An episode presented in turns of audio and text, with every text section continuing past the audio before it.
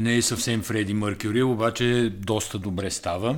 Здравейте, аз съм Асен Григоров. Започваме седмицата с това парче. Защо? Защото Брайан Мей, това е китариста на Куин в случай, че някой така далечно не е фен на тая група и не знае кой кой е, а, който предприе първо дава домашни уроци по това как се свири, да кажем, Бухемска рапсодия, как се свири Love of My Life, но отделно от това той направи чалендж и покани музиканти от цял свят през Zoom или друга платформа, не погледнах точно каква е платформата, заедно да правят а, записи на парчетата.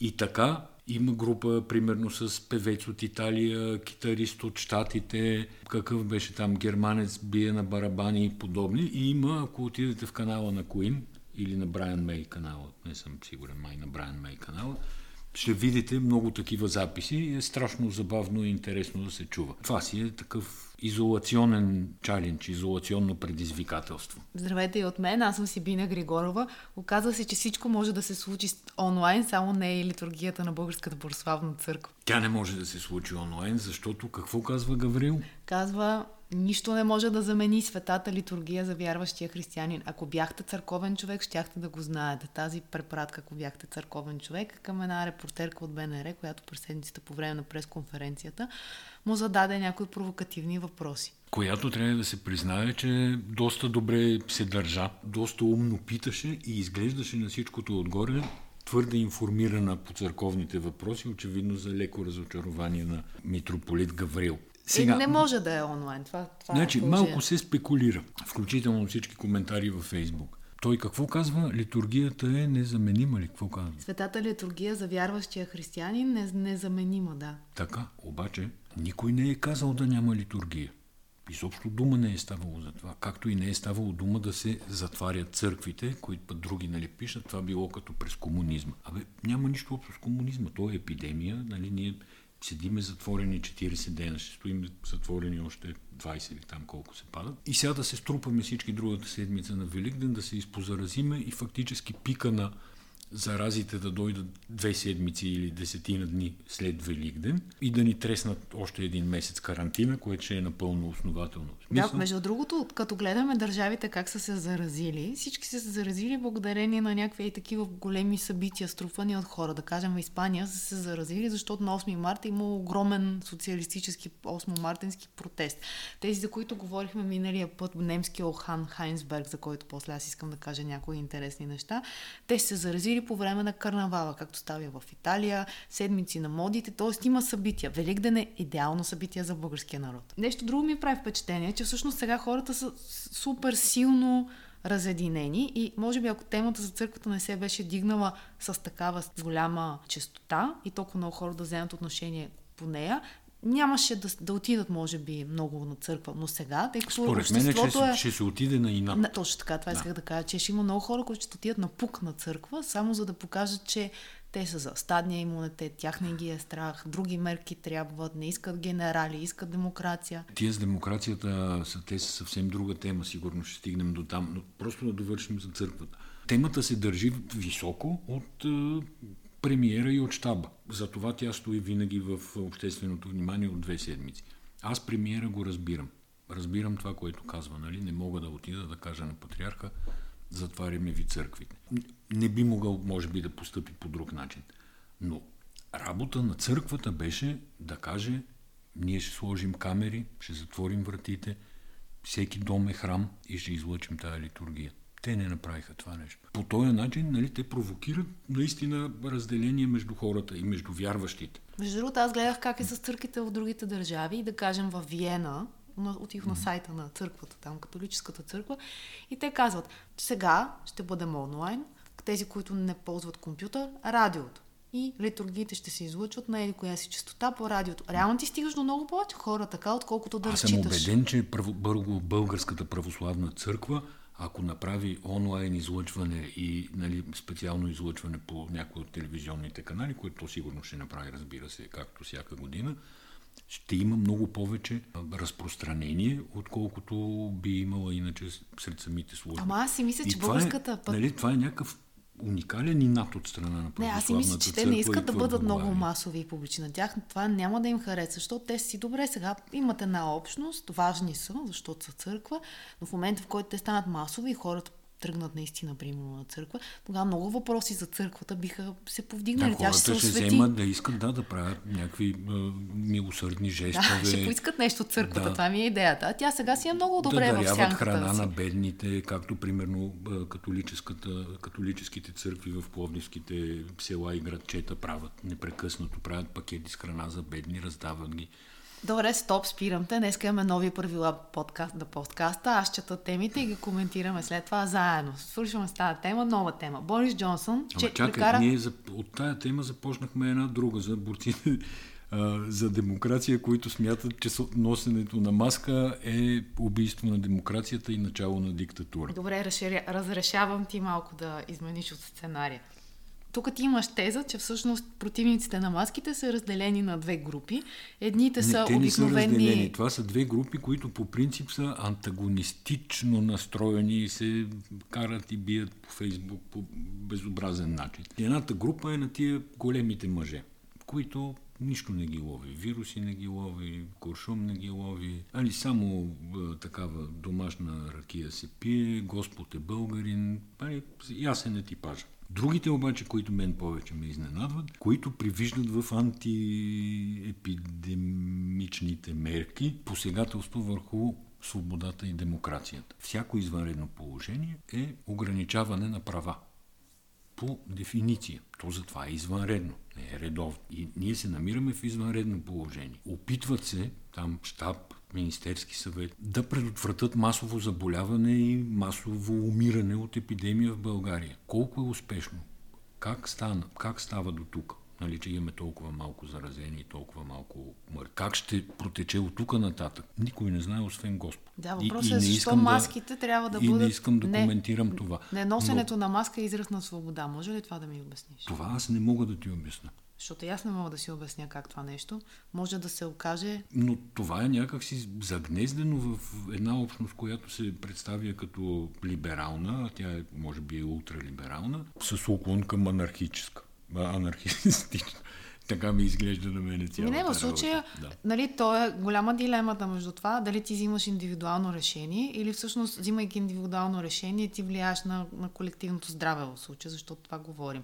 И си мисля, че ако за някои неща можеш да взимаш индивидуално решение, включително дали си плащаш данъците или не, поемаш този риск, или дали да си пращаш детето на училище, или да, за, за други неща, както е тази ситуация, в случая, когато хората са зависими един от друг, случая с заразата, това е пълна зависимост от другите и ти не можеш да контролираш това, което ти се случва заради другите. Ми се струва малко безумно това поведение. Така е. Ти не, не можеш да имаш личната свобода да ме заразиш мен. Да, именно. Не е редно. Дай сега по лексикона.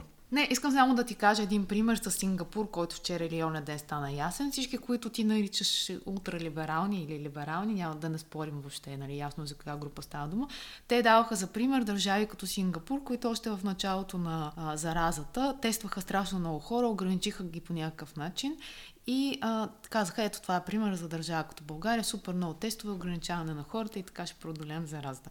Добре, обаче от няколко дни Сингапур е в извънредно, частично извънредно положение ограничени са свободите, защото заразата е тръгнала тези общежития, в които работници живеят по 12 човека в стаите. Тоест това, което в началото казахме за църквата и за Великден, всяко струпване на хора, независимо дали се намираш в Сингапур, в Испания или в България, е рисково. Говорим за зараза няма, няма място за много оптимизъм и си мисля, че няма място и за много такива модели на ли, либерализъм, които да казваме, ето тук е по-свободно и тем подобни. По-скоро трябва някакси да ги издържим тия мерки, наистина да изчакаме да се измисли лекарство, защото то, се работи по това, след това да се измисли вакцина и да се преодолее. Някакси всички са едини в този път. И другото прави впечатление, че хората страшно се възторгват около новини от типа, че Австрия дига мерките, Германия дига мерки. Трябва много ясно да се каже, че става дума за съвсем друго политическо говорене там. И че всъщност това дигане на мерките в Австрия е свързано с задължително носене на маски. След Например, дигането да. на мерките. Както и в Швеция либералните мерки всъщност са това, което в България наричаме мерки отнемащи демокрацията. Сутринта гледах камери, нали, както минали от Швеция. Па няма жива душа по улиците. Слънчево, прекрасно време. Сега не знам, може да е студено, защото е на север, нали, няма как да видиш през камерите. Но хората си стоят по къщите и не се трупат. Ти не си гледала сутринта брифинга на щаба, защо ме издаваш? Но тези хора изглеждаха направо отчаяни. Значи Мутавчиев беше докарал шефа на... Мутавчийски. Мутавчийски, да ме прощава. Мутавчийски беше докарал шефа на Александровска болница, шефа на Пирогов, шефа на Асоциацията на лекарите или нещо подобно. Не беше Българския лекарски съюз, една такава по-професионално изглеждаща организация, които и тримата на молба го удариха вече. Нали, да не излизаме, да не се събираме на групи, да не ходим по пазари, да не ходим по градинки, да не пием бири тук пред кварталните магазинчета. Наистина са се видяли в чудо. Покрай това, разбира се, основният апел беше да не се ходи на църква, защото там се събират просто хора на някакво сравнително малко пространство, при това хора от рисковата група. Тия 20 Ма не, те са, там са млади, млади и възрастни. Това са най- двете най-опасни групи. Младите, не които знам, са най-социалните и могат да ходят и да предават след това заразата. Тези TikTok групата едва ли ще отиде. Не, ти го, на... Тя TikTok групата е на 11-12. Да. Аз ти говоря за 21-2 годишни. Докторите малко са се оплашили какво ще става. И призива беше доста масивен, доста мислен, защото имаха и тримата някакви тези и дано някой да ги е чул. Сега фърлиха на око тук през прозореца, като че ли е малко по-рехаво, отколкото вчера. Вчера беше един прекрасен пролетен априлски следобед, в който всичко живо беше излязло навън, никой нямаше с маска. Или айде, почти никой нямаше с маска. И аз не мога да разбера как ходенето на пазар стана такава висша ценност за българите, за да се скочи всички да, се, да, да бранят пазари. Реално отварянето на пазарите, включително и Австрия, която пак казвам, се даваше за пример и така нататък, ще се случи след няколко седмици там. Никой в България само привидно има строги мерки. В България е разрешено магазините да работят. Говорим за всякакъв вид магазини така да работят. Е, така е. Които други... не са в молове. Всичко друго Да, който не е в мол може да. да работи. Ти обикаляш, аз те гледам, ти обикаляш около железари, дъщеря ни ходи да си слага протектор на телефона. Това всичките, всичко се случва в радиус от 20 метра около дома ни. Нали, ние реално не нарушаваме, не нарушаваме карантината, но нямаме абсолютно никакви ограничения да направим каквото си иска. Дори гледах, Ограниченията че... си ги налагаме ние, нали, естествено следиме какво се казва там от хората, които управляват тая криза и така. Е, на мен това лицемерие не ми харесва. Тоест, ние всички знаем, че мерките тук са супер либерални и в същото време се страхуваме страшно да. много за демокрацията. Последно Добре. по тази тема искам да кажа, че ако наистина стане някаква инфекция, както му викахме на то в случая е съвсем буквално, и в тази седмица между Цветница и Великден масово се заразат хора, просто да знаете всички, които ни слушате, че извънредното положение ще отиде поне до края на юни. Край. Чета ти темата, която не можах да ти прочета преди малко. Борис Джонсън прекара 4 дни в интензивно отделение. А, Великобритания се оказа обединена около този проблем. Кралицата излезе с една реч, в която тя направи аналогия с Втората световна война, когато заедно тя и сестра и са давали изявление, радиото излъчено. Към децата на тяхната възраст. Какво мислиш за... Елизабет II тогава е била на 14 години. Какво мислиш за, за случая Великобритания? Тръгнаха от стадния имунитет и се оказаха с лидер на стадния имунитет в интензивно отделение. Не трябва да се прави някакъв голям извод от това, че е лидера, но все пак за тях изглежда беше доста символично. Това, че премьер-министър им попадна в интензивното, стоя там 4 дни, със сигурност е нали, светнало много лампи на хората, които не вярват, не искат. Нали, там парковете са Лондон и всички градове всъщност парковете са огромни, прекрасни, широки, хората имат от векове навици да се събират там. И мисля, че сега ще е по-трудно положението. Колкото до кралицата, това е уникален лидер, световен лидер. Аз се замислих, тя е, тя е жива и здрава на 94 години. Когато един ден тя престане да бъде кралица, чуда се колко някакси самата конструкция, самата кула от карти на света, колко ще бъде същата и какво ще стане после. Мога да ти кажа какво прави Борис Джонсън в момента играе судоко, изправя се в леглото, прави кратки разходки и гледа властелина на пръстените. А колкото до кралицата, ако не сте гледали сериала Короната, сега е момента да го направите. Следващата тема от седмицата. Банк... Да, и ще ме разберете, ако го гледате, ще ме разберете по-добре, ще ме разберете по-добре, защо смятам, че деня, в който Елизабет II престане да бъде кралица, е много странен и интересен ден. Една тема успя да пробие в новините за COVID-19 в България и това беше, че Банката за развитие даде 75 милиона лева на колекторска фирма. Стоян Мавродиев, председател на управителния съвет на Банката за развитие, казва в банковата система моралът се измерва в числа, Борисов е подведен.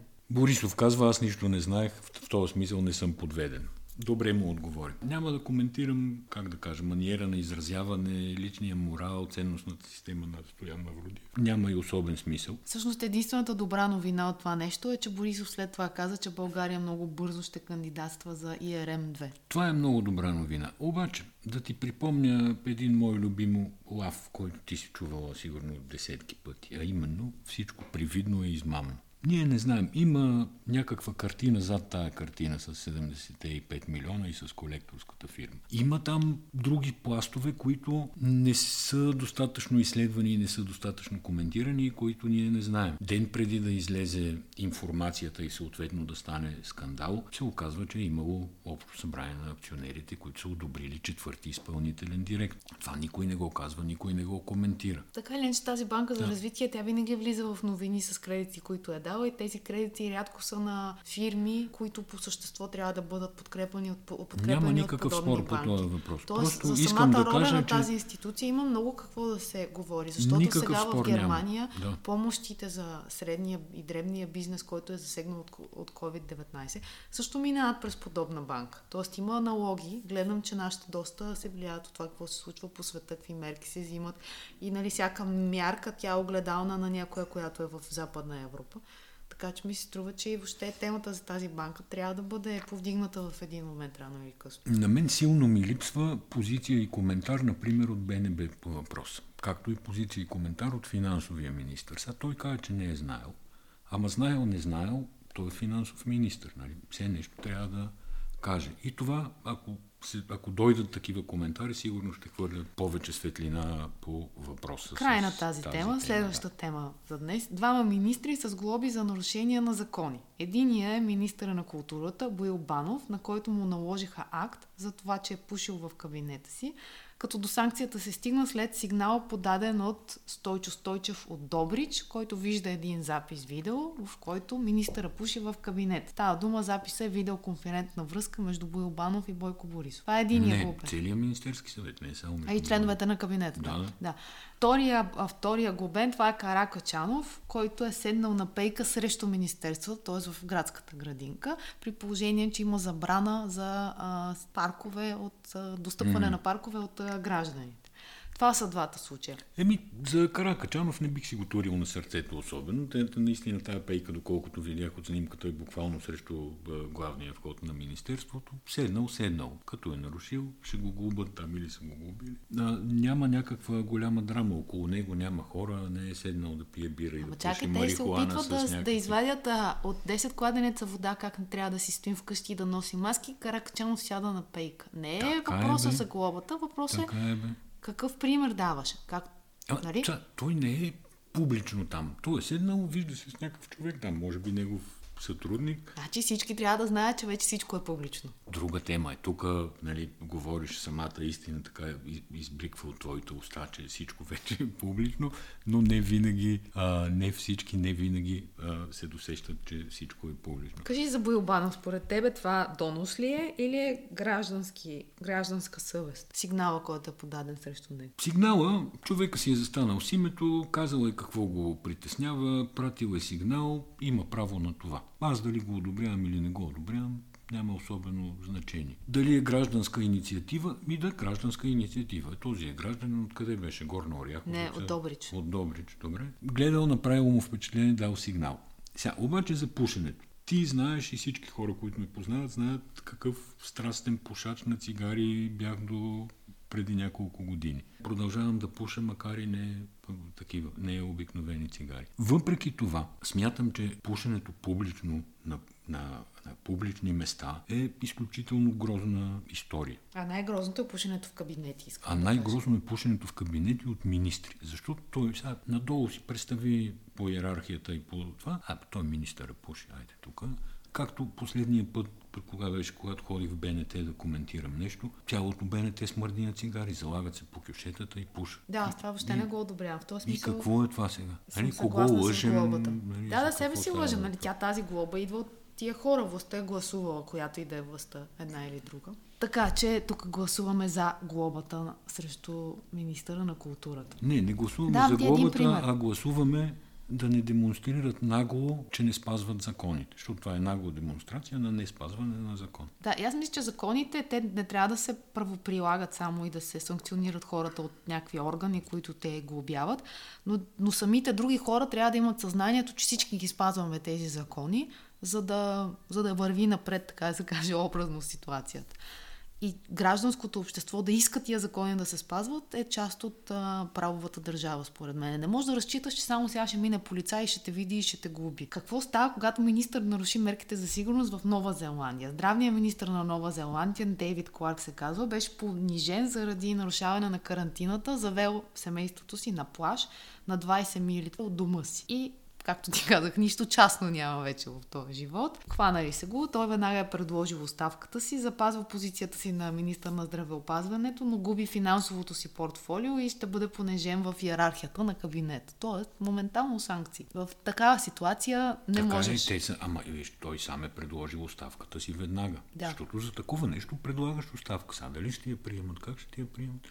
Както и да е. Не сме, в смисъл, това не са стандартите, по които българското общество и българската политика се развива, но... Така, е. тема номер 4 мисля, че се пада, ако греша, извинете ме. Бърни Сандърс се отказва от кампанията. Байден, Джо Байден е единствения кандидат на Демократическата партия. Байден е по-избираем кандидат от Бърни Сандърс, който е все пак крайен социалист, съответно една част от по-умерено настроени демократи трудно биха гласували за него или трябва някакси много да ги убеждават. Така че Джо Байден срещу Тръмп се е горе-долу равна битка. Мисля, че си говорят много за Украина, искам да, да ти кажа в тази ще има кампания. разговори за Украина, ама ще има разговори и за други работи, нали? защото ясно, че на Байден тази история с Украина ще му се вади под път и над път, няма никакъв а, спор, а и може би и трябва даже защото не, не изглежда много чисто цялата работа. А, но на Тръмп ще му се вадат други неща, включително реакцията му по коронавируса. Да, много Въпреки, пада рейтинга че, нали... на Тръмп. Имаше днеска, четох едно интервю, че всъщност там парамедиците, които всъщност са тяхната бърза помощ, те казват, че обажданията на 911 11 могат да се сравнят само с 11 септември по интензивност. И всичко това... Ама всеки ден, он я казва въпросния парамедик, при нас е всеки ден, 11 септември, всеки ден, да, да. Да, и това директно удря по Тръмп. Така е. Въпреки, че той се, след като изговори всичките тия неща, че вируса не е опасен и така нататък, там мина и той през всички Китай, фази. Китайския вирус, външния вирус да, и така нататък. Мина през всички фази, но сега той дава всеки ден пресконференции, на които обяснява там докъде са стигнали, какво правят и така нататък. Нова звезда значи, обаче изгря, изгрява заради COVID-19 в изгрява Америка. на звездата на губернатора на Нью Йорк Андрю Коломо, който първо се показа като лидер по време на... Продължава да се показва, защото там нищо не е свършило. Нали? Нью Йорк е страхотна зараза и гори просто. Но той се показва като лидер в тази ситуация. Неговия брат, който има телевизионно шоу, пък заболя от коронавирус. Да, Крис Коломо. И има, има определено а, хайп вълна, вълна от а, настроения в подкрепа на този човек. И сега има лека, леки подозрения, че на, на събранието на демократите, в което те вече официално ще излъчат а, своя кандидат, може да се окаже изненадваща замяна на Джо Байден с Андрю Коломо, което може би, ако стане така, може би да направи на Тръмп а, живота малко по-тежък около изборите. Аз, доколкото разбирам за Коломо, проблема е доколко самите демократи биха подкрепили тези, които не са от Нью Йорк. Но пак всичко зависи от това как той ще се справи с ситуацията. За момента супер харизматичен, когато говори винаги говори за децата си. Виж, гледах интервю по CNN преди да се разболее брат му. След това той водеше от дома си, преди да се разболее. То се казва предаването му му прайм тайм и двамата брата се включват. Винаги има някакъв личен момент. Интервюто свърши с това. По-малкия брат се обръща към губернатор на, на Нью Йорк и казва имаш много работа, обичам те и не забравяй да се обадиш на майка ми. И губернатора каза, ама аз си се обадих. Това всичкото е в телевизионен ефир. Той каза, не си. Тя каза, не си се обадил. Обичам те човече. И така. Тоест, този, този личен момент, който между другото Бойко Борисов страшно добре играе в България. Аз се очудвам как никой друг не се възползва. Те хората имат нужда от това нещо. При тази да съпреживяване някакси. Той, децата му, брат му, майка му. Да, съпълнен сериал. Но готин. Харесва ми. Следващата тема. Давай. Такса, коронавирус, 5 евро за българи, 10 евро за чужденци, умирам от смях, извинявам се. Това се случва в българския консул. извинявам се. Българския консул в Хага решава, е, сега е момента да изкарам 50 евро и налага тази такса при, при влизане в институцията. Това е... Това е Байганю, разбираш. Байганю в Хага. Да, това е вземи го от устата. Това е Байганю, но това е да ме прощават кадровата политика на външно министерство. То е ясно. Нали, някакви там политици изгорели, нещо не се изправили, трябва хем да ги уредат, хем да не са много в публичното пространство. Не го знам този конкретен какъв е, но с този акъл, за да стане консул в Хага, очевидно е нещо подобно. Та, че е много красиво един ден външно министерство си преосмисли а, позицията по политическите назначения и да взима да назначава някакви по възможност млади хора, образовани с езици, които могат да имат желание да свършат някаква работа. Свършваме това. Няма какво да се коментира, ясно е. Да, и, и нататък. Отново, добре. Нататък, следващата тема уникално неприятната песен за коронавируса от звездите на българската БГ страда да пишем когато аз бях дете, Христо Кидиков беше възрастен. Не знам сега какво е положението. Маргарита Хранова, Петя, Петя Боюклиева и Христо Кидиков са написали парче, което се казва Кораж. Аз за него ли казах, че съм бил, докато съм бил дете? Да, да за Христо да, Кидиков казах. Да, за него Кидика от Пловдив. Също и... Кристина Димитрова, Искрен Пецов. Парчето е позитивно в кавички. В него се пее за старици провесели сухи ръце, невидимо пиец е тръгнал в обход и с начало прокопно ще има ли край. В смисъл да се гръмнеше парчето. Еми златния Орфей. Да, златния Орфей. Или златния вирус тук, щом за вируса хората са направили песен. И само със сравнение. като Брайан Мей същото, някаква група са направили и те. Също като Брайан Мей, да чул го по БНТ. Няма да го пускаме, защото не е за пускане просто. И другото, другата тема, последната, с която затваря, затваряме, закриваме, е Royal Opera House, Васко Василев. Правят Алелуя през Zoom. Ама Алелуя молитвата, да не си помислят хората, че е парчето на Леонард Коен което между другото не е религиозно, ама това е... Няма да си помислят хората, защото не живеят с тебе, сам аз мога да се объркам. Тема, да. да. Искам да го пусна момент.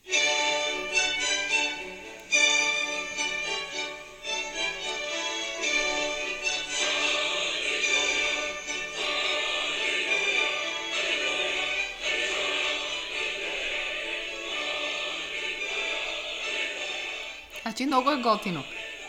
Един е по пижама, друг е по халат, Васко Василев е на някаква тераса.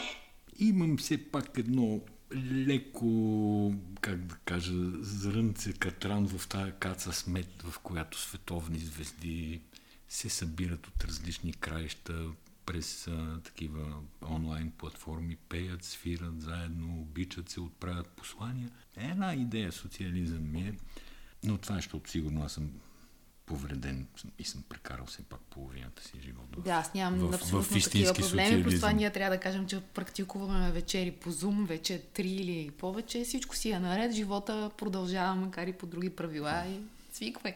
Айде, чао, до другия път. Чао.